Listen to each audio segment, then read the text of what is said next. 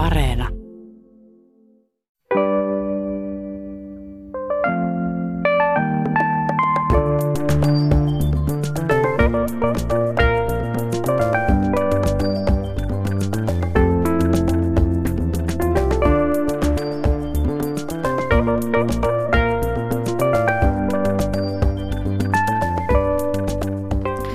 Hyvää päivää arvoisat kuuntelijat. Ja tervetuloa Yle Radio yhteen kirkkoherra Kari Kanala Helsingin Paavalin seurakunnasta. Hei vaan. Sekä teo- teoreettisen fysiikan professori, kosmologi Kari Enqvist. Kiitoksia, kiitoksia. Nythän on niin, että vastakkainasettelun aika ei ole ohi. Meillä, Ei on, täällä, meillä on täällä studiossa kaksi miestä, jotka omaavat, voi sanoa, hyvinkin vastakkaiset maailmankatsomukset. Ja saa nähdä, että mihin me nyt päädytään tässä meidän etiikkakeskustelussa loppujen lopuksi, että onko eettiset arvot erilaiset ihmisellä, joka on kristitty, uskoo Jumalaan, ja ihmisellä, joka ei usko Jumalaa ja pitää sitä täydellisenä hölynpölynä. Katsotaan, että onko sitten loppujen lopuksi eroa teidän eettisillä arvoillanne. Mutta aloitetaan määrittelyllä, että mitä te ajattelette, että mitä se etiikka oikeastaan tarkoittaa. Aloitatko sinä Kari Kanala? Etiikka tarkoittaa sitä, että kun mä ajan tietä eteenpäin, sitten tulee kyltti, jos lukee läpikulku kielletty. Mä tiedän, että tosta olisi itse asiassa lyhin tie mennä. Mutta jostain syystä halutaan ohjata muualta. Eli tavallaan se kertoo siitä, että me ei aina voida mennä siitä, mistä aita on matalin. Me ei aina voida mennä suoraan, vaan meidän täytyy punnita. Ja se tarkoittaa sitä, että ei oteta pikavoittoja. Mm. Tämän, tämän voi sitten laajentaa vaikkapa politiikkaan asti. Että voidaanko ajatella pidemmälle kuin neljä vuotta? Voidaanko me ajatella pidemmälle kuin se, minkä se hallituskausi tai eduskuntakausi kestää? Mutta mitä siinä pitää punnita sitten? Siinä pitää, Siinä valinnassa. pitää punnita, että mikä on hyvä ja mikä on oikein. Milloin mä saan mennä siitä, missä lukee läpikulku kielletty? Onko jotain hyviä syitä, force majoria, semmoiseen, joka pistää välttämättömäksi mennä siitä. Mutta yleensä elämässä ei välttämättä kannata vali- valita lyhintä juttua, vaan se, mikä voi olla tuskallistakin, mutta että se, mikä on hyvä ja oikein, niin se kannattaa valita. Mutta onko, tarkoitatko hyvää ja oikein sinulle itsellesi vai ajatteletko valintatilanteessa, että mitä se tarkoittaa muille? Sehän voi olla ristiriidassa. Se on ristiriidassa välillä, mutta kyllä mä jotenkin ajattelen win-win tyyppisesti, että, että tota, joskus voidaan ajatella, että hyvä on se, mistä voidaan sopia. Poliittisessa ajattelussa se menee näin ja kenties jopa perheenkin kasvatuksen suhteen se voi mennä niin. Mutta joskus täytyy tehdä myös omia valintoja siinä, että katsoa, että mikä reitti tässä nyt on paras. Mutta yritän aina löytää semmoisen win-win tyyppisen, että mun tekemisistä ei koituisi muille suuria ongelmia tai tuskia. Mm. Okei, mennään sitten tarkemmin, että mitä tuo mm. käytännössä tarkoittaa niin myöhemmin. Miten sinä, Kari Enqvist, määrittelet etiikan? Etiikalla kai tarkoitetaan noin yleisesti se käsityksiä, meidän käsityksiä siitä, mikä on oikein ja mikä, mikä on väärin, mikä on hyvää, mikä on pahaa. Mutta tietysti sitten tällä käytännön tasolla me, me ollaan tilanteissa, jotka on kovin kompleksisia ja me joudutaan, niin kuin ehkä tämän äskettäisen esimerkinkin valossa ihan me joudutaan ikään kuin optimoimaan.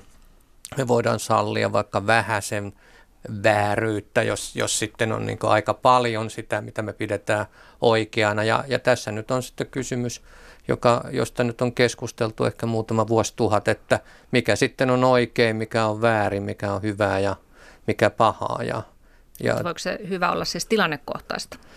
Toki, sen, toki ne aina liittyy johonkin tilanteeseen, että etiikka ehkä on, no on olemassa käytännöllinen etiikka, joka kai tarkoittaa sitä, että mitä tehdään nyt sitten oikeissa tilanteissa. Sitten voi olla semmoisia yleisiä käsityksiä siitä, että on olemassa vaikka semmoinen, ajatellaan vain, että, että ihmisillä on ihmisarvo, että se on tämmöinen käsitys siitä, että ihmiset ovat arvokkaita ja, ja tota, ihmisyyteen liittyy jotakin semmoista pysyvää, ikuista ja, ja jakamatonta. Ja nämä on ehkä sitten semmoisia hyvin monimutkaisia, vaikeita kysymyksiä. Ehkä kolmannen voi vielä laittaa hyvä ja paha, oikea ja väärä, niin ehkä vielä niistä tulee kolmas juttu, millainen on hyvä ihminen. Mm. Sen ehkä voisi lisätä vielä tuohon. No millainen sun mielestä on hyvä ihminen? Joka ottaa muut huomioon. Mm. Eli se voisi olla se ylin ohjenuora, että mieti aina, mitä tämä tarkoittaa muille. No mä ajattelen, Tai että... että tämmöistä es- niin kuin vastuunkantoa. Joo, esimerkiksi kultainen sääntö, minkä haluatte itsellenne tehtävän, tehkää se- heille, tehkää se muille. Tai Jeesuksen kultainen sääntö, joka nyt toistuu aika monestakin. Ja mun mielestä tämän tyyppinen ajattelu ei vaadi uskonnollisuutta toteutuakseen. Ajatellakseen asiaa sitä, että on, samastunko toisiin, ajattelenko omaa etua. Ja jos se, mitä mä haluan itselleni, niin sopiiko se muille, niin sitäkin täytyy pohtia sen. Ni- Niin, ehkä tämä kultainen sääntöhän on semmoinen just tyyppiesimerkki, että sehän nyt ei oikeastaan sitä liity, ei ollut edes Jeesuksen alun perin, Ei. vaan, vaan että sillä on pitkä historia ja, ja siinä ehkä kiteytyy sitten jotenkin aika hyvin se semmoinen niin kuin, en nyt voi sanoa tämmöisen niin ihmisyhteisöiden historian kuluessa ke- kehittynyt käsitys siitä, mikä on nyt semmoinen vähimmäinen, vähimmäinen niin hyvien, hyvien tapoja ja käytösten, käytösten mittari, että ei, ei tee nyt toisille semmoista, mitä ei haluaisi, että itselle tehdään. Että, Mm, ja, ja vaikka hyötyisi itse siinä niin, se, se, ja, ja tämä on juuri sitten avaa tavallaan sen kysymyksen siitä, että no mikä on tämmöisen säännön alkuperä ja miksi se tuntuu, miksi se niin monesta meistä tuntuu, tuntuu oikealta. Mm. Ja Ja- miksi se tuntuu oikealta? Niin, no t- tämä on se oleellinen kysymys, jos nyt tästä esitelmöin seuraavat 45 minuuttia. Niin Pari, pari minuuttia riittää. Mutta että siis ehkä nyt lyhyesti sanottuna voisi vois niinku kuvitella, että tämmöiset eettiset käsitykset on syntynyt ikään kuin sen ihmisen evoluution ö, tota, kuluessa. Ja, ja tota, tämä on semmoinen sääntö, joka, jolla on ollut jotakin annettavaa ja joka on vahvistanut sitten ihmisyhteisöjä ja ja ehkä, ehkä sitten voi, jos nyt haluaa semmoisen evoluutiopsykologisen näkökulman ottaa, niin sitten voi ajatella, että ne yhteisöt, jotka, jotka on, joilla on ollut tämmöinen, tällainen tota, eettinen sääntökokoelma tai tähän perustuva eettinen sääntökokoelma, ne on jotenkin pärjännyt sitten ehkä vähän paremmin kuin semmoiset, jotka, jot, jotka on ollut sitä mieltä, että se on ihan ok tappaa tuosta nyt kaveri vierestä ja, ja, ja tota, mitäs siinä, eihän Mm. Et, et, et, Mutta tarkoitatko Karjan Kvist siis sitä, että, että kristityt, jotka luulevat, että heidän etiikkansa pohjautuu nimenomaan siihen kristillisyyteen, niin todellisuudessa he pohjaavat johonkin yleisinhimillisiin sääntöihin, jotka ovat evoluution kuluessa vakiintuneet meidän ohjenuoriksimme? No mulla on sellainen käsitys, ja sinä voit nyt ehkä sitten kertoa, onko se oikea käsitys, että, että se kristillinen näkemyskin on se, että ihmisillä on luontainen etiikka, että se ei, pel, ei perustu pelkästään siihen, että raamatusta tavataan, että, että mikä on oikea ja mikä väärin, vaan että ihmisellä on luonnollinen oikea ja väärän taju. Juuri mm. puhutaan luonnollista moraalilaista ja juuri, juuri tuosta. Ja se, mikä tekee minusta tuosta Jeesuksen lausumasta kiinnostavan on se, että on silloin kung futsut ja muut maininnut sen aiemmin ja ollut ohjenuorana, mutta se on ollut vähän niin kuin ei-muodossa. Jeesus sanoo se jollain tavalla positiivisesti. Mietin kymmentä käskyä, johon myös tämä pohjaa jollain tavalla, samoin kuin rakkauden kaksoiskäsky, rakasta Jumalaa kaikesta voimasta, mielestä ja lähimmäistä niin kuin ittiäs. Niin, niin tota, siellä on vahva kymmenes käskyssä tämmöinen älä-mentaliteetti. Mm. Ja siitä jollain tavalla päästään, koska sitten puhutaan etiikasta ja moraalista. Etiikka, jossa on teoriaa ja moraalikäytäntöä, niin älä, ei, nehän on viestejä pienelle lapselle. Mutta mitä sitten, kun kasvataan aikuiseksi, se ei enää riitä, vaan se täytyy katsoa, että saisiko sen sanottua positiivisesti. Mm. Mä ajattelen ehkä silleen, että, siis, että ihmisillä on luonnollinen moraalitaju ja sitten se, mitä sanotaan nyt vaikka kristinusko on tuonut siihen päälle, on ikään kuin semmoinen kulttuurinen kerros sitten ja, ja tavallaan niin kuin, ehkä, ehkä semmoisen niin hienosyisemmän jaon siihen, kulttuurista ja aikakausista riippuvat käsitykset siitä, että mikä nyt jossain pienissä yksityiskohdissa, että mikä on oikea ja mikä on väärin, mutta että siellä taustalla sitten kuitenkin niin on pohjalla se semmoinen yleinen moraalitaju, joka, jo, joka on jollakin lailla meille kaikille sama sen takia, että me ollaan pohjimmiltaan samanlaisia olentoja kaikki. Mm. Ollaanpa nyt sitten, olipa ideologia tai uskonto mikä tahansa. Mutta, eli, joo, eli te olette siis molemmat sitä mieltä, että ihmisellä on olemassa jonkinlainen luontainen, sisäsyntyinen taju siitä, että mikä on oikein ja väärin. Mutta onko sitten olemassa, Kari Kanala, sun mielestä erillistä kristillistä etiikkaa? Se on erittäin hyvä kysymys. Sitä voi pohtia vaikka niin, että, että mitä Jumala tahtoo. No tiedetäänkö, mitä Jumala tahtoo. Onko joku asia oikein, koska Jumala tahtoo niin, vai onko se, mitä Jumala tahtoo, oikein. Niin siinä mielessä ei ole kristillistä etiikkaa eriksensä. Mutta sitten kristillisiä viitteitä siihen on, ja yksi niistä on varmaan tämmöinen niin kuin, ainakin hammurapillaista luopumisen meiningit ja tämmöinen niin kuin koston mentaliteetin muuttuminen, että Paavali puhuu siitä, että voita sinä paha hyvällä, älä anna paha voittaa itteesi. Ja rakastamalla toista vihamiestä kerät sille tuli se hiiliä pään päälle. Eli tavallaan idea on se, että jos teet toiselle hyvää, niin se rupeaa kuumottamaan sitä, eikä se välttämättä enää vastaa sulle pahalla. Ja siinä mielessä mä ajattelen, että kristillistä etiikkaa on niin kuin haituvia, mutta yleisetiikkaan se ehkä pitkälti liittyy. Mutta sitten kristillisessä etiikassa vahvasti katsotaan kuitenkin sitten semmoista Jeesuksen esimerkkiä ja Jeesuksella hyvin vahvana viestinä on, että ensimmäiset tulee viimeiseksi ja viimeiset ensimmäiseksi.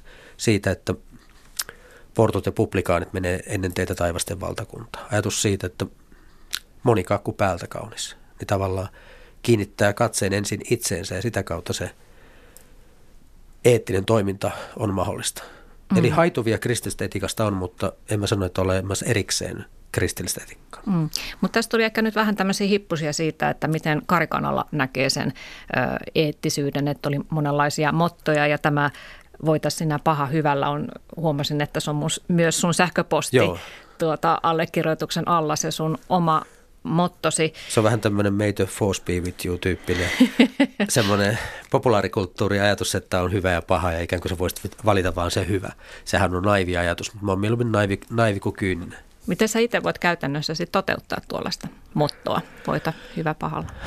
No vaikka sen kautta. Ei kun, me... nyt mä sanoin muuten se, se Voita paha hyvällä. Näin no esimerkiksi sitä kautta, että mm, pyritään toimimaan tasa-arvoisesti ja me pyritään olemaan seurakunta, joka on syrjinnästä vapaa, seurakunta, joka lähtee tasa-arvosta liikkeelle ja ihmisoikeuksista liikkeelle. On annettu kirkkoturvaa, samaa sukupuolta olevat voidaan vihkiä meille ja niin poispäin. Eli tavallaan pikkusen noustaan tutkanta vastaan, mutta ei nyt hirveästi. Mutta tehdään semmoisia arjenvalintoja ja päätöksiä, joilla, joilla tota, toivon mukaan ihmisyys toteutuu. No mikä voisi olla Kari Enkvistin eettinen motto? No kyllä se varmaan aika paljon on tämmöinen tällainen, että älä tee toisille sitä, mitä et haluaisi itsellesi tehtävän. Mutta jos mä sanon tästä kristillisestä etiikasta vielä, niin mäkin ajattelen kyllä sille, että ei ole oikeastaan olemassa mitään erillistä uskonnollista etiikkaa, eikä edes krist, kristillistä etiikkaa on ehkä jossain mielessä, mutta että, niin tämän etiikan kanssa, jos nyt ajatellaan näin, että meillä on joku luontaisia moraalikäsityksiä, ja, ja tota, sitten niiden päälle me rakennetaan erilaisia selityksiä. Ja niin kuin voidaan sanoa, että on sitten kristillinen selitys, että miksi meillä on juuri nämä. Ja se tuntuu sitten kristityistä hyvältä, että, että, että no nyt, nyt on selvää, että miksi mä ajattelen näin, koska, koska niin on, on tällainen ja tällainen argumentti. Ja, ja, ja niin kuin, tässä sä otit esimerkiksi eh, nyt vaikka tasa-arvokysymykset ja muut, ja sä voit niin sitten, sulla on varmaan valtava, valtava litania erilaisia raamatun lauseita tarvittaessa, tarvittaessa jossa, jolla niin voi perustella, että miksi tämä on niin hyvin kristillistä. Ja, ja mä voisin sitten niin sanoa, että no, no mä voin ajatella DNAta, että kaikki kun mm-hmm. katsotaan mm-hmm. ihmisiä, ne on pohjimmiltaan ollaan kaikki kaikki samanlaisia, että tämmöinen naturalistinen lähestymistapa myös niin johtaa tavallaan siihen samaan, samaan tulokseen. Et, mutta et sekin on niin jälkeenpäin keksitty, että mulla on jo ne käsitykset ja sitten mä jälkeenpäin keksin, että okei, no mä, mä sanon nyt, kun toi kanala tuossa väittää taas tota Jeesustelua, niin, niin mä väitän nyt tätä DNAta tähän. Ja, ja tota, tässä on se, että siis se mitä mä tässä koitan änkyttää on ehkä se, että nämä eettiset käsitykset ei, ei välttämättä ehkä ole niin järkevästi ja loppuun saakka perusteltuja. Ne ei ole sillä lailla systemaattisia, että me oltaisiin niin harkinnanvaraisesti päädytty niihin nyt tutustumalla vuosikausia vaikka nyt sitten raamatun teksteihin tai, tai lukemalla alleviivaimen kanssa Dawkinsia tai, tai mitä tahansa, vaan meillä on nämä käsitykset ja, ja tota, me koitetaan sitten perustella niitä sille vähän hatarasti, milloin mitenkin ja, ja aina, aina löytyy niin se perustelu. Ja siis ajatellaan että hyviä kristittyjä joitakin satoja vuosia sitten, joiden mielestä oli ihan ok pitää orjia. Että ei siinä ole mitään, että se on ihan niin kuin raamatusta löytyy Kyllä. perustelu ja se on, se on ihan jees. Ja, ja tota, nyt voi kysyä, että no onko nyt sitten, mikä on muuttunut? Mikä tässä on muuttunut? Onko niin kristinusko kehittynyt vai onko jotkut muut seikat muuttunut? Ja, ja tietysti tämä on nyt semmoisia, että kristinuskohan ei periaatteessa saa muuttua, koska se ilmoitus on kerran annettu ja se ei niin voi se, muut, se, se muuttuu, se muuttuu. tulkinta niin muuttuu, tu- mutta, mutta että se tulkintahan on juuri sitä jälkeenpäin selittelyä. Täsmälleen näin ja olennaista minusta tulkinnassa on se, että kulttuuri onkin sitten ehkä ohjaavampi etiikassa kuin, kuin tota, sisäsyntysyys. Ja se, minkälaisessa ympäristöissä me tulkitaan, niin sieltä tulee sitten se, että jossain määrin me voidaan sitten lopulta puhua myös kristillisestä etiikasta. Jos mä ajattelen, että mitä se etiikka on, niin sanan pohjana on eetos, vakiintuneet tavat. Vakiintuneet tavat tarkoittaa myös kulttuuria, ajatusta siitä, että kulttuuri on jotain, mitä viljellään.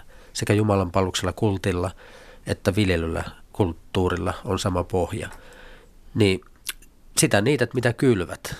Se on oikeastaan niin se lähtökohta. Ja kristillisessä etiikassa minusta tulee näkyvin näitä ja sitten, sitten katsotaan, minkälaista kehyksestä niitä tulkitaan.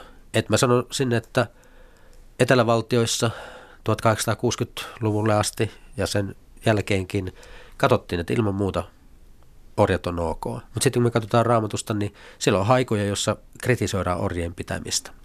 Eli se, mitä me valitaan, niin mitkä on niitä heikkoja signaaleja, nähdäänkö me niitä jo siellä aikanansa. Ja sitten oli vahva viesti siitä, että joka on vapaa on Kristuksen orja ja joka on orja on Kristuksessa vapaa. Eli tavallaan ää, kristiuskon katsottiin kääntävän jollain tavalla sitä sun sosiaalista luokkaansa. Mm. Mutta nämä on just sellaisia jälkeenpäin selittelyjä, että, että yhteydestä raamatusta löytyy, sikäli kun nyt muistan, niin myös niitä, joissa sanotaan, että on ok myydä orjaksi. Kyllä. Jos ei nyt vaan omaa tytärtään myy, mutta että kaikki muu kelpaa. Erityisesti vanhasta testamentin Niin, et, et, tota, mutta et siinä me on, on myös ihan samaa mieltä, että siis tämä on niin ehkä kulttuurinen kysymys ja se kristinusko kiemurtelee tähän sillä lailla, että tietysti – on, on ilmiselvää se, että koko länsimaisen kulttuurin läpi tunkee kristillinen tota, ajattelu lähtien sitten sieltä parin tuhannen vuoden takaa tai ehkä puolentoista tuhannen vuoden takaa. Ja se on niin sitten kehittynyt jollain lailla ja siihen on tullut lisää muita elementtejä ja ne on kietoutunut toisiinsa sillä tavoin, että on niin hyvin vaikea sitten oikeastaan sanoa, että missä se kristillisyys loppuu tai alkaa ja, ja mikä on jotakin muuta elementtiä. Et ehkä helpompaa olisi puhua niin yleisestä länsimaisesta eetoksesta, joka, joka, sitten, joka me kaikki jaetaan enemmän tai vähemmän. Ja siis mä luulen vielä näin, että eettiset käsitykset, e, vaikkapa nyt Suomen luterilaisten sisällä, että siellä on paljon enemmän hajontaa kuin nyt sitten, jos otetaan joku ryhmä, joka on uskonnottomia. Siis uskon, mä, nyt määrittelen, sä sanoit, että mm. sanoit, että usko, en mä sano, että mutta että mä, et, et mä tar- sanoisin, että Jumala on hölynpölyä. Mutta et se, niin sä oot ainakin kirjoittanut. No, siis mä, mä voidaan tehdä sanahaku. Mä luulen, että sanaa hölynpöly ei, ei sieltä löydy. Mut siis usko, Huuhaa on ainakin löytynyt. Usko, uskonnottomuus siis tarkoittaa sitä, että ei ole, se, se, se ei kosketa. Mm. Se, se ei tarkoita... Et se niin ei sano mitään sulle. Niin, Joo. se ei ole niin sen, sen kiistämistä, että joku ei ole olemassa semmoista var, valkopartaista ukkoa, joka keittää homoja öljyssä, vaan, vaan tota, se, se ei ole niin tällaista, vaan se, se, se, että, että, on, että se on niin ihan järjetön ajatus, että ei se ollenkaan mua kiinnosta. Ja mä luulen, että siis Si- siis on, voidaan puhua tämmöistä kuin vulgaarikristityt, jotka ehkä ajattelee juuri tällä tavoin. Joo. Voidaanko sanoa, että jokainen ateisti on kuitenkin Suomessa luterilainen ateisti? No jossain mielessä tietysti, koska on se niin. kulttuuritausta, niin se, siitähän se lähtee, mutta siis ateismi on eri juttu kuin uskonnottomuus, niin on. jos nyt oltaan hyvin tarkkoja Kyllä. tässä. Kyllä. Ja et, et, et, mä luulen, että uskonnoton ja uskonnollinen ihminen voi niin tietyissä oloissa suhtautuu asioihin hyvin, hyvin samalla lailla. Niin uskonnoton sanoi, että, että, että mä en ollenkaan käsitä, mitä tämä Jumala on. Että se ei, se ei, se ei niin kosketa mua. Ja uskonnollinen ihminen sanoo, että mä en ollenkaan käsitä, mikä tämä Jumala on, mutta se koskettaa mua jollain lailla. Ja, ja tässä on se ero ja, ja tota, siinä niin etiikan suhteen, jos nyt palataan tähän, niin se variaatio ei näiden populaatioiden välillä välttämättä ole kovin suuri. Ja voi olla paljon pienempi kuin sitten, sitten tuota siinä alipopulaatiossa, jotka nyt sitten jotenkin kättä nostamalla tunnustautuvat kristityiksi. Mm.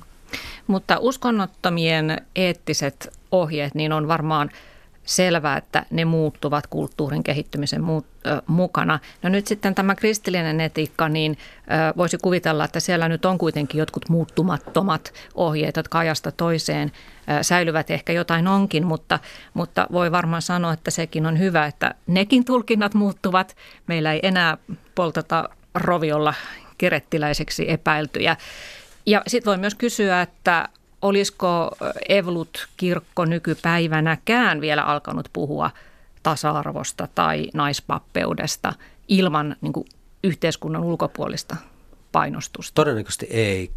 Kyllä 60-luvulla tapahtui paljon ja tapahtui myös sitten kirkollisessa ilmapiirissä niin, että tasa-arvokysymykset alkoi nousta tosi merkittäväksi. Ja sitä kautta ruvetaan pystymään myös ymmärtämään, että usko on oma lajinsa, mutta sitten eettiset ratkaisut on omaansa. Ja mm. siinä pystytään näkemäänkin varjoita, että tästä voikin ajatella useammalla tavalla.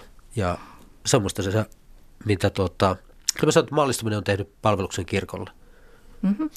Et, et tässä ehkä mä sanoisin näin, että, että siis kyllähän uskonnottomilla on myös pysyvät moraaliset tai eettiset säännöt. Ne ovat ne, joka se, se luonnollinen moraali, joka meillä on, joka meillä kaikilla ihmisillä on sen vuoksi, että me ollaan fysiologisesti, biologisesti samanlaisia olentoja. Ja, ja tota, tässä ehkä tämmöisessä keskustelussa, näissä keskusteluissa usein menee niin sekaisin monenlaiset käsitteet, joita kannattaisi pitää erillä. Että yksi on kirkko. Siis kirkko on instituutio ja uskonto on, on eri juttu sitten. Että kirkossa, kirkko tietysti haluaa edustaa instituutiona uskontoa, mutta että uskonto ja uskonnollisuus on jotain, joka, joka on niin kuin, ei, ei kosketa rakennuksia tai tilinpäätöksiä, vaan se, se liittyy ihmisiin. Ja, ja, ja tässä mielessä niin on yksi, yksi asia on se, mitä kirkko sanoo instituutiona.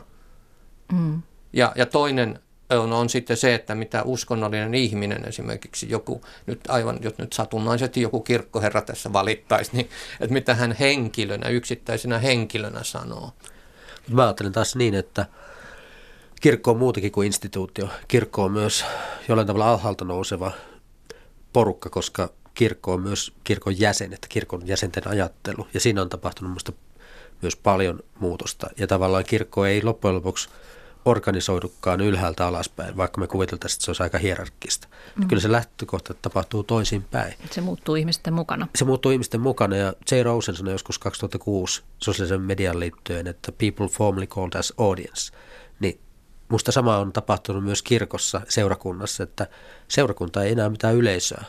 Se ei ole yksisuuntaista, vaan se on kaksisuuntaista lähtökohta on muuttunut totaalisesti ja siitä mä oon todella iloinen ja sen takia mä sanoin just myös tuosta maallistumisesta, että se tekee palveluksen kirkolle, koska meidän on pakko ruveta reagoimaan uusiin tilanteisiin. Esimerkiksi Paavalin seurakunta, missä mä oon kirkkoherrana, niin me ollaan, meillä on matalin kirkkoon kuulumisprosentti, mutta toivottavasti myös matalin kynnys. Lähtökohta siitä, että jos alle puolet kuuluu seurakuntaan, niin me ei millään tavalla olla enemmistöä, vaan meidän täytyy reagoida muin keinoin. Me, ei mm. voida, me ei voida hegemonialla kertoa asioita. Mutta jos, mut jos niin nyt halutaan sitten identifioida tämmöiset kristilliset eettiset käsitykset kirkon kanssa, kirkon se instituution kanssa, niin siinä tietysti se rekordi on aika surkea. Että siinä mielessä että kirkko on saatu niin raahata tälle vuosituhannelle, että, että, että tota, oli mikä tahansa, puhutaanpa nyt sitten homoista tai naispapeista tai mistä tahansa, niin tota, kirkkohan on ollut se viimeinen jarrumies, niin kai. Siis se on, onko tässä vuoristoradassa se on ollut se, joka on ollut siellä perässä ja kiskonut jarrusta ja sanonut, että ei, ei, että se olisi eri juttu, jos kirkko olisi, niin jos vuonna 1918 kirkko olisi sanonut, että no nyt homoseksuaalisuus, se on ihan ok. Mm. Tai, tai vuonna 1945 sanon, että no naiset papeiksi, kun olivat sotateollisuudessakin, niin miksei kelpaa papeiksi, mutta ei.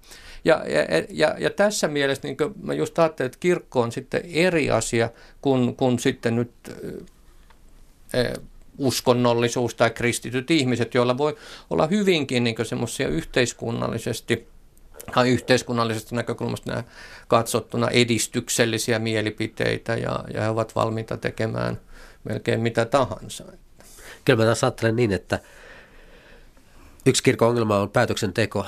Että vaikka enemmistö ajattelee jo tietyllä tavalla, niin tietyt asiat menee vähän hitaasti eteenpäin, koska kirkon kvartaali nyt vaan on 25 vuotta ja se on pakko hyväksyä. Mutta sitten joissain kohdin, niin mä katson, että kirkko ei ole ainoastaan resinaosasto, että se on veturi myös joissain asioissa. Ja nopeasti tulee mieleen esimerkiksi se, että seurakuntavaaleissa 16 vuotta pääsee äänestämään. Se kertoo jotain siitä, miten kirkossa katsotaan asioita. Mä toivon, että yhteiskunnassa voitaisiin ruveta katsomaan samantyyppisesti. Tai joku perheneuvonnan syntyminen sodan jälkeen, niin on pystytty reagoimaan tiettyihin asioihin ja musta siitä voi nostaa jotain krediittiä. Kenties jopa diakoniasta, mikä on, mikä on parhaimmillaan yhteiskuntaa muuttava voima. Mm. Tässä oli äänessä kirkkoherra Kari Kanala ja täällä lisäksi kosmologi Kari Enkvist ja puhumme etiikasta. Ja mennään, sukelletaan hetkeksi vähän henkilökohtaisemmalle tasolle ö, tässä etiikka-asiassa, että mä kysyn teille ensin Kari Kanalalta, että kun sinä uskot Jumalaa, mä haluaisin saada nyt vähän näitä maailmankatsomuseroja tähän, että miten se sun usko, minkälaisen niin sanotun lisäarvon se tuo sun eettisiin arvoihin? Miss, miten se näkyy? Onko sulle kymmenen käskyä se ylin ohjenuora vai, vai miten se näkyy, se nimenomaan se sun usko sun etiikassa? Etiikassa ylimmät arvot on kultainen sääntö, minkä haluat ihmisten tekevän teille, tehkää se heille.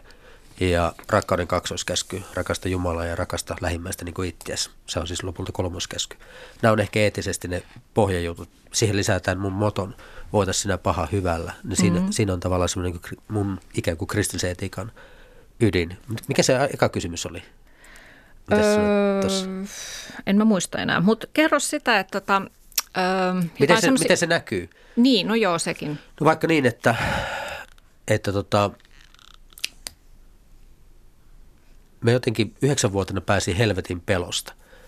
Ja se oli mulle todella merkittävä kokemus. Meillä oli lestarilainen opettaja – joka sanoi, että vaikka keskellä yötä voi soittaa ja pyytää syntejä anteeksi. Ja tota, mä olin lukenut raamattua ja sitten olin ottanut meidän kioskikaupasta, meillä oli kioskikauppa, niin olin ottanut tupakkaa ja antanut sitä pojille. Ja, ja tota, taivas ruskotteli kaikki lopun ajan enteet. Mä ajattelin, että jos tulee maailmanloppu, niin me joudun helvettiin. Mitä mä teen? Soitanko mä opettajalle?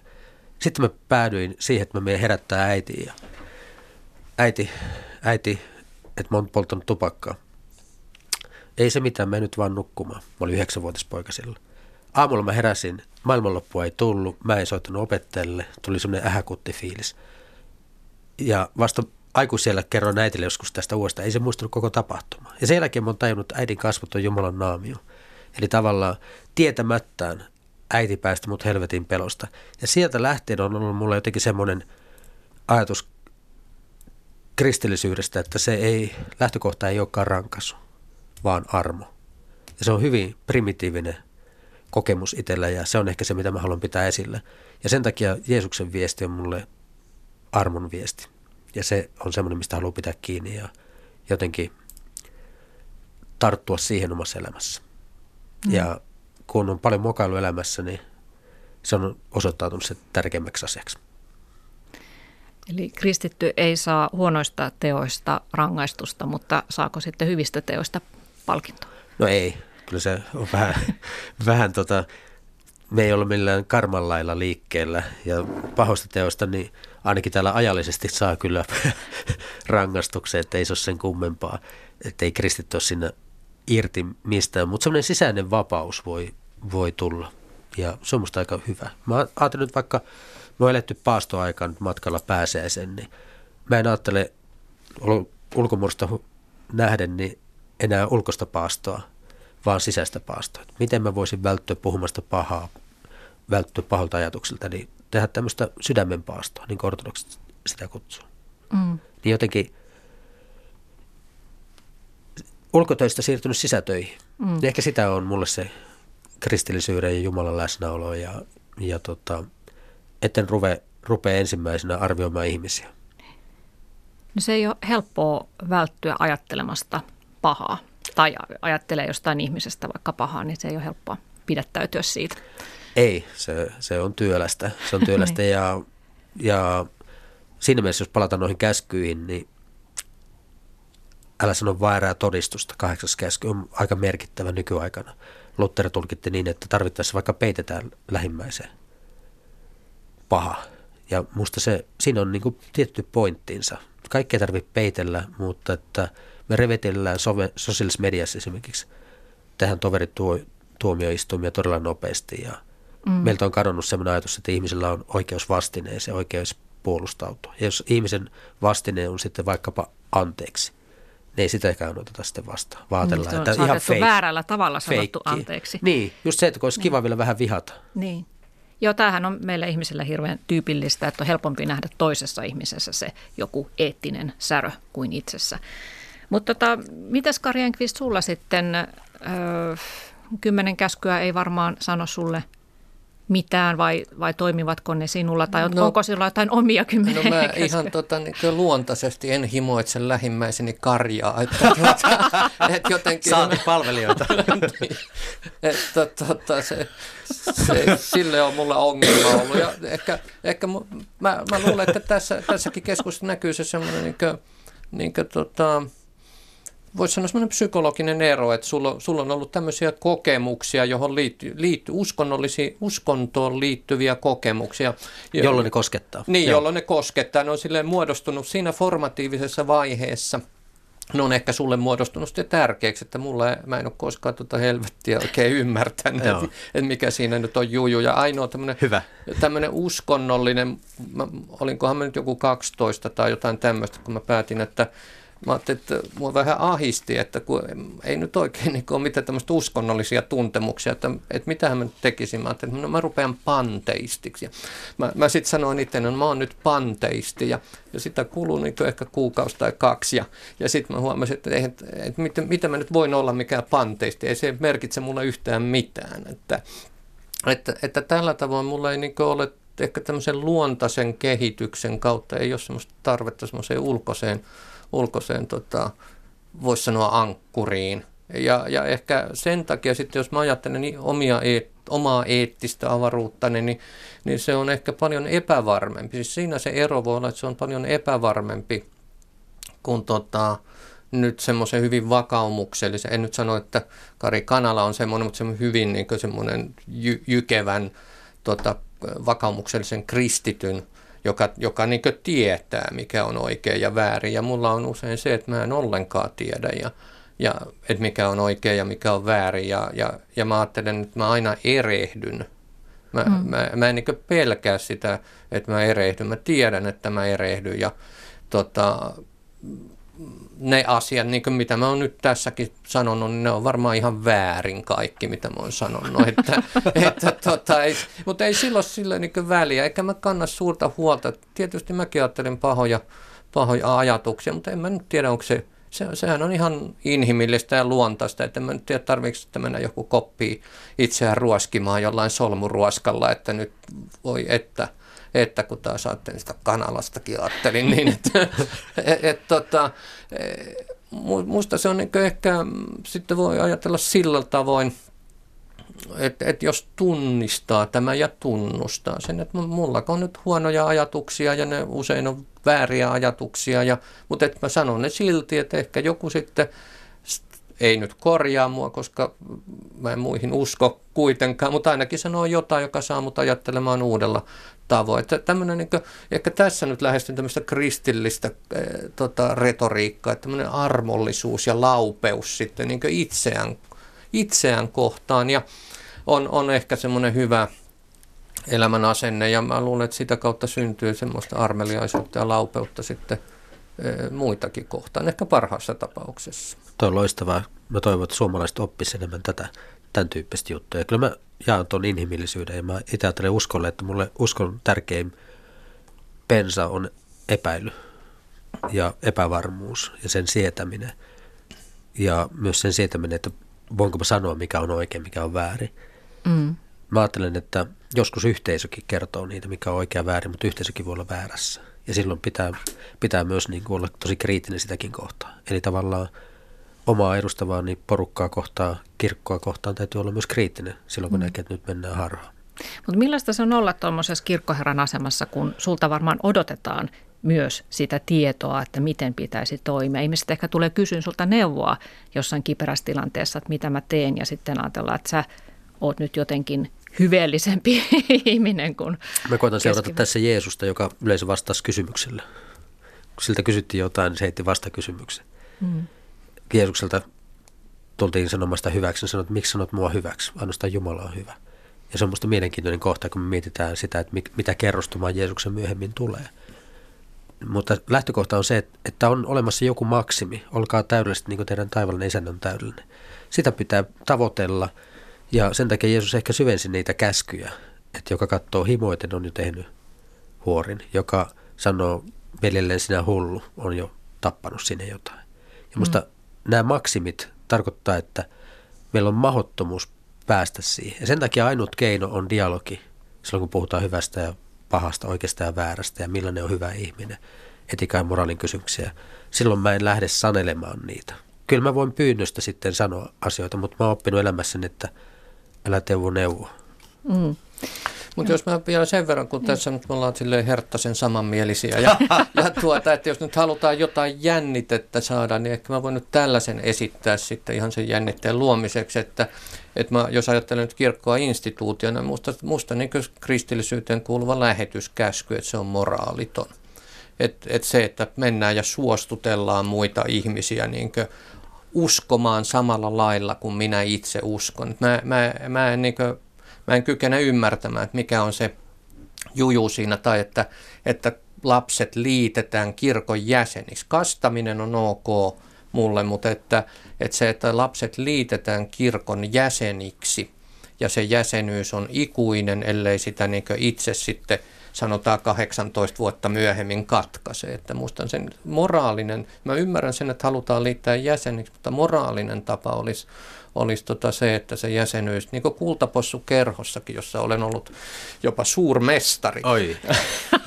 niin tuota, jäsenyys katkeaa automaattisesti ja sitten tuota, se täytyy, mikä kirkossa voisi tehdä sitä, kun 18 täyttää, niin sitten se jäsenyys katkeaa ja sen voi sitten klikkaamalla verkossa – jatkaa. Tämä olisi minusta moraalitonta, mutta että tämä, tämä, tämä on nyt ehkä semmoinen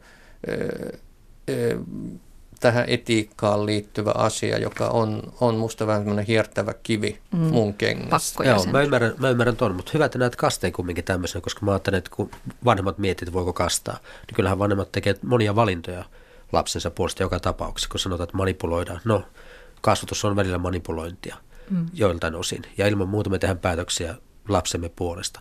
Jossain vaiheessa sitten tulee se, lähestyy se täysikäisyys. Mä ajattelen, että siinä, jos, jos sä käyt rippikoulun tai Prometeus jutut, mikä tahansa, niin siinä vaiheessa ruvet pohtimaan aika vahvasti sitä, että kuka sä oot. Abstrakti ajattelu alkaa kasvaa, kasvaa sinussa ja sen myötä sä voit tehdä niitä ratkaisuja. Mutta mä ajattelen, että se jäsenyys, siinä on, siinä on tietty pointtiinsa, kun on jäsen, niin voi vähän vaatiakin. Mm. No lapset nyt ei mitään vaadi, että, et, ja, ja sen kaste on niin vaan riitti, että mun puolesta voi olla vaikka joka päivä on aamukaste ja iltakaste, että ei siinä mitään ongelmaa ole, mutta siinä on just, eh, se jäsenyys on institutu, institutionaalinen seikka, joka, Joo, ja, ja se liittyy hyväksy. myös kirkonvallan käyttöön sitten, koska sitä jäsenyyttä niin sitten kytätään joka paikasta, kuinka monta jäsentä meillä on. Että jos kirkosta pyyhittäisi pois, niin mm. lapsijäsenet. Niin. Joo. Mä taas ajattelen niin, että kun meillä on 47,1 prosenttia on jäsenenä Paavalin seurakunnassa alueella asuvista. Okei, ruotsinkielisen seurakuntaan kuuluu enemmän, joten ehkä ollaan 50, mutta loppujen lopuksi ei ole kyse numerosta tai prosenteista, vaan kyse on ihmisistä. Joka haluaa kuulua, kuuluu, joka ei halua kuulua, ei tarvitse mm. kuulua. Mutta aika moni ihminen haluaa tulla, vaikka ei olekaan jäsen, mukaan touhun ja vapaaehtoiseksi. Se on minusta tosi koskettavaa. Mennäänpä kirkon toiminnasta Mennään. nyt äh, takaisin näihin etikkakysymyksiin, Kari Kanala ja Kari Enqvist. Milloin te itse huomaatte käytännön elämässänne äh, joutuvanne tekemään jotakin vastoin omaa eettistä äh, arvoanne jostain käytännön syystä, että pysty toimimaan niin kuin tiedätte, että olisi oikein toimia, mutta jokin asia estää? Kari Enqvist. No no semmoinen ilmeinen nyt on se, että kun lentää jonnekin lomalennolle ja sitten ajattelee, että tässä nyt sitten taas luontoa vähän saastutetaan, enkä nyt hirveästi haluaisi luontoa saastuttaa, mutta että nämä kaikki on sitten vähän semmoisia optimointikysymyksiä myöskin, että, että sitten mä kysyn itseltäni, no okei, että, että toisaalta jos, jos sitten ajatellaan, että yksi lapsi, tuota, jonka jonka, tai mo, yksittäinen lapsihan tavallaan niin generoi valtavan määrän luontoa saastuttavaa hiilidioksidipäästöä ja niin edelleen. Että mm. onko, pitäisikö niin sellaistakin ajatella sitten, että ei saa tehdä lapsiakaan, että jos ei, jos ei saa lentää Taimaahan, niin onko se, ja itse asiassa se yhden lapsen hinnalla hiili, hiilidioksidipäästöillä lentäisi kymmenen kertaa Taimaahan niin. ja takaisin. Että et nämä on kaikki tämmöisiä optimointikysymyksiä ja, ja tota, tämä ehkä liittyy siihen, mitä aikaisemmin sanoin, että minusta on hyvä voi niin tajuta, että no mä teen nyt tässä väärin, mutta että,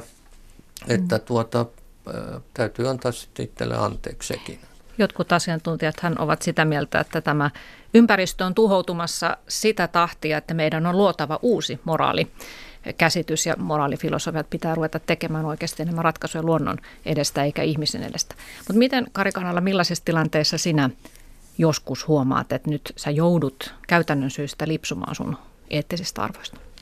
aika täsmälleen samanlaissa asioissa. Mä eilen mietin sitä, kun meillä on pieni poika, niin pyykkiä tulee valtavasti. Sitten mä heitän semmoisen valmiin plastikka tota, jässin siihen, mikä... Niin se tabletti. Tabletti. Niin. Ja tavallaan, että mihin tämä muovi menee? Pikku juttu, iso juttu. Mm. Eli tavallaan sitten, kun mäkin, mäkin nyt on vihreä, mutta mitä mä teen? Mä syön lihaa, mä ajan autolla. Joten mä ajattelen, että kristittynä vihreänä pappina, mulla on vain parantamisen varaa koko ajan. Mä teen koko ajan vääriä valintoja. Ja sitten mä mietin, että missä mä voin tehdä sitten isoja valintoja. Onko se, että mä vähennän ulkomaan reissuja. Mä tykkään reissata myös paljon. Niin tota, se on tietenkin yksi ratkaisu. Väheneekö sitten, jos mä teen jotain yksittäisiä omia ratkaisuja asiassa, niin se ehkä riitä. Mutta sitten myös semmoinen, että jos lähtee toimimaan eri tavalla kuin oma yhteisö on ikään kuin sopinut, niin ne on sellaisia kysymyksiä, että, mm, teenkö mä tässä nyt oikein. Esimerkiksi? Samaa sukupuolta olevien vihkiminen. Esimerkiksi kirkossa, kun sitä ei ole kumminkaan kirkoskokouksen päätöstä, kun ei nyt mihinkään päätöksen pääse mm, aikoihin. valmis Joo, on, on valmis niin. on, on antanut niin. luvan, että meillä voidaan vihkiä ja nämä päätökset on tehty. Eli tavallaan se, että ikään kuin omaa yhteisöä vastaan toimii jossain kohdissa, vai onko se sitä vastaan? Onko se, että loppujen lopuksi toimii ihmisten puolesta? Nämä on semmoisia oman tunnon kysymyksiä, mikä täytyy varaa ratkaista ja kantaa vastuu siitä. Mm.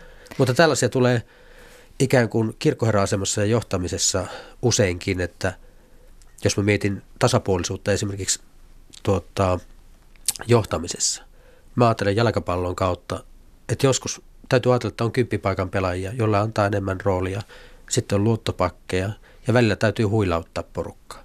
Mutta että se, että jengi kokisi, että heidän kohdellaan tasa-arvoisesti, se tarkoittaa, että pitää räätälöidä sitten ikään kuin kaikkien kohdalla tämä juttu. Mm. Ja silloin joutuu tehdä myös sellaisia eettisiä valintoja, jossa on valmis sitten siihen, että no mä käyn sitten itse vaikka paikkaamassa. Mm. Eli tavallaan sä... eettisistä valinnoista, jos pyrkii tekemään oikein, niin ei todellakaan ole lyhin reitti, vaan sitten kärsii itse lopulta. Sä oot jalkapallomiehiä päätellen näistä sun lukuisista jalkapallovertauksista, niin Joo. onko susta eettistä lähteä seuraamaan jalkapallon MM-kisoja Venäjälle?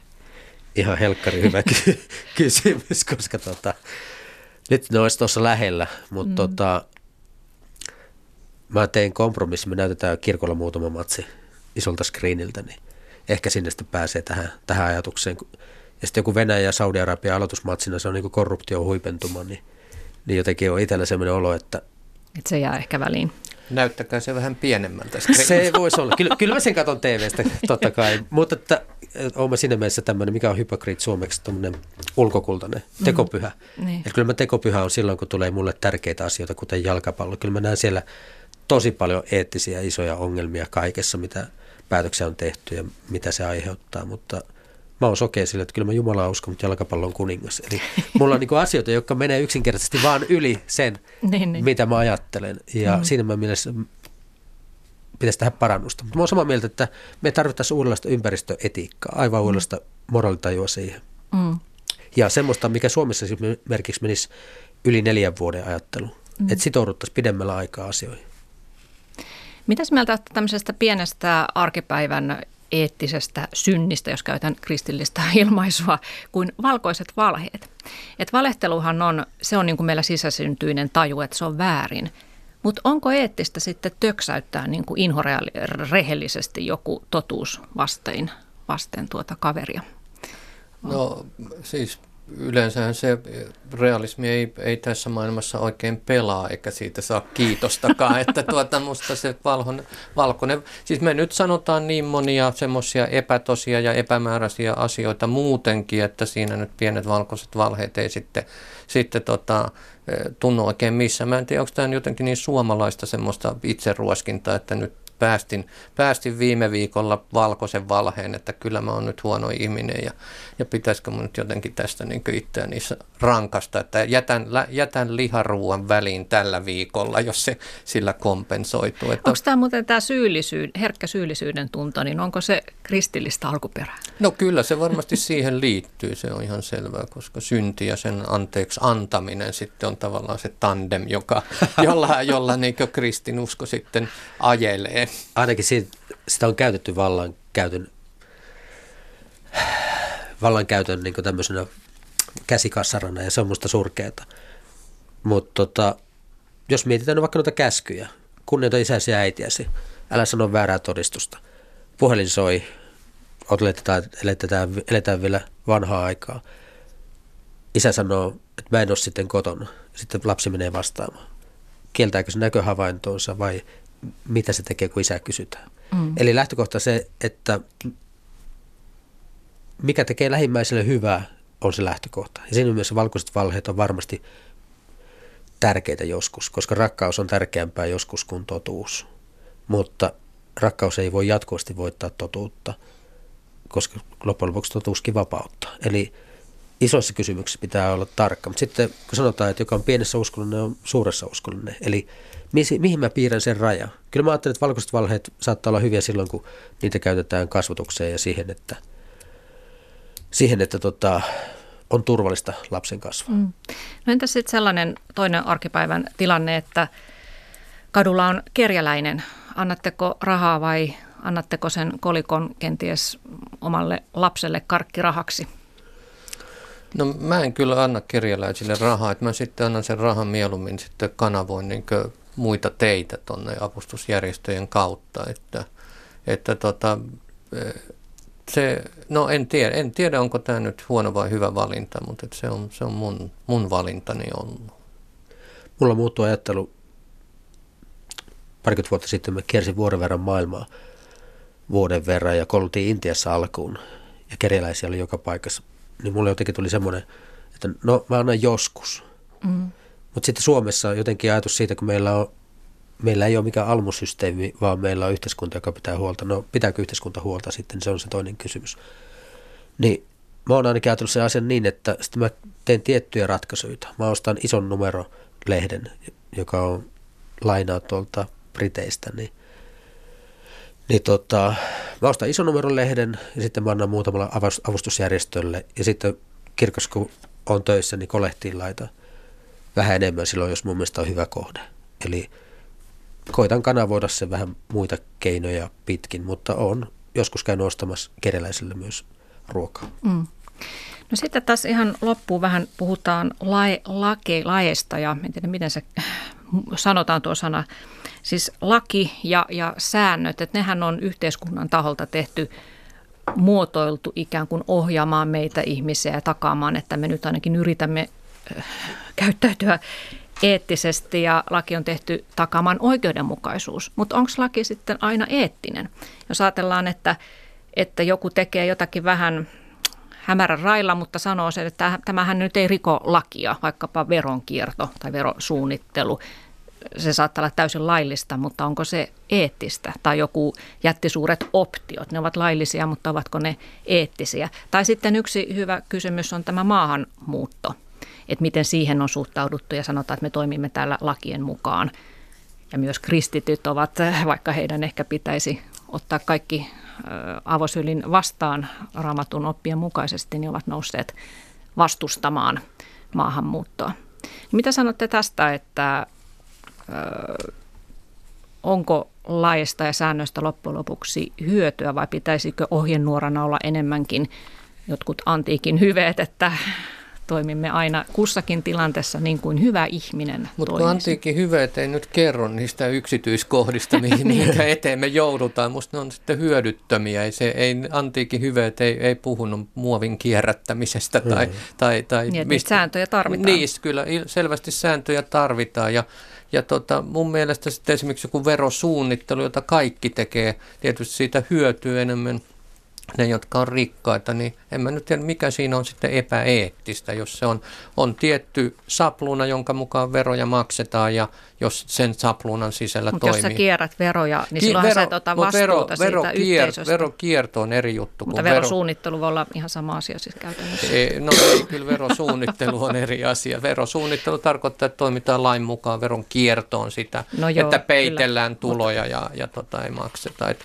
et, et toki se on selvää, että on lakeja, jotka on jotka on niin eettisesti vääriä ja niitä pitää pystyä sitten voimaan jo, voida jollain tavoin vastustaa, vaikka aikana oli e, semmoista niin eugeniikkaa, että huonot kansanosat niin otettiin pois, ei ainoastaan Natsi-Saksassa, vaan, vaan myös Ruotsissa. Ja, ja, ja se on selvästi niin eettisesti väärä laki ja sitä olisi silloin pitänyt vastustaa.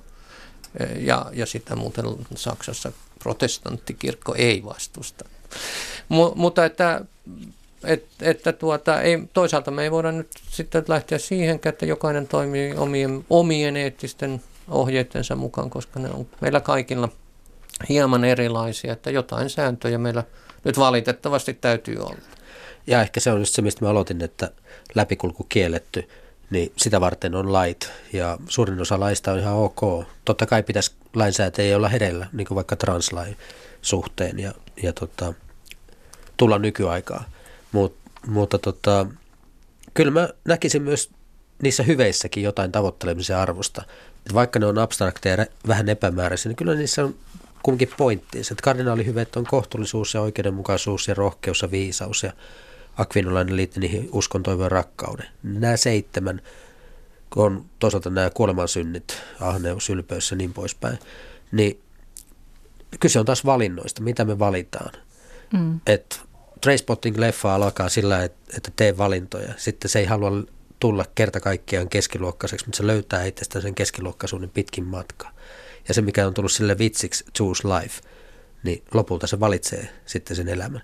Et meistä ikävä kyllä tulee keskiluokkaisia jossain vaiheessa, sen takia me tarvitaan niitä lakeja, mutta tiettyä kulmaa pitää olla myös siihen, että lainsäätäjät on myös sitten hereillä sen suhteen, että oikeus toteutuisi. Ja kyllä, kyllä mun mielestä nyt esimerkiksi se, miten maahanmuuttajiin suhtaudutaan ja tehdään pakkopalautuksia, niin se on täysin epäinhimillistä ja, ja tota, helvetillistä toimintaa, mihin tämä Mutta hallitus laillista. tekee. laillista, joo, niin. ja on tärkeää, että noudatetaan yhteiskunnan prosesseja, mutta joku roti. Hmm. Kari Kanala ja Kari Enqvist, minkäs me nyt päädyttiin loppujen lopuksi tässä menetiikkakeskustelussa? No me, olemme kaikki yhtä hyviä ihmisiä. No, no ehkä, ehkä mä voin allekirjoittaa, että kyllä näitä hyveitä, hyveitä kannattaa pyrkiä etsimään, mutta että kun nyt joku mulle kertoisi, mistä sitä viisautta löytyy, niin tämä on se ongelma ehkä. Joo, viisaus ei asu meissä, mutta sama bändi laulaa, että turha armoa viivyttää. Ja mä ajattelin, että siinä on ehkä se niin kuin ydin siihen etiikkakeskusteluun, että vähän armollisuutta itselle, niin löytyy armollisuutta myös muille. Mm, ja sitä kautta on saman tekevää, uskotko vai ei. Viisautta varmasti myös se, että me emme tiedä tiedämmekö me ja mitä me loppujen lopuksi tiedämme. Kiitoksia Kari Kanala ja Kari Enkvist tästä keskustelusta. Kiitos. Kiitos.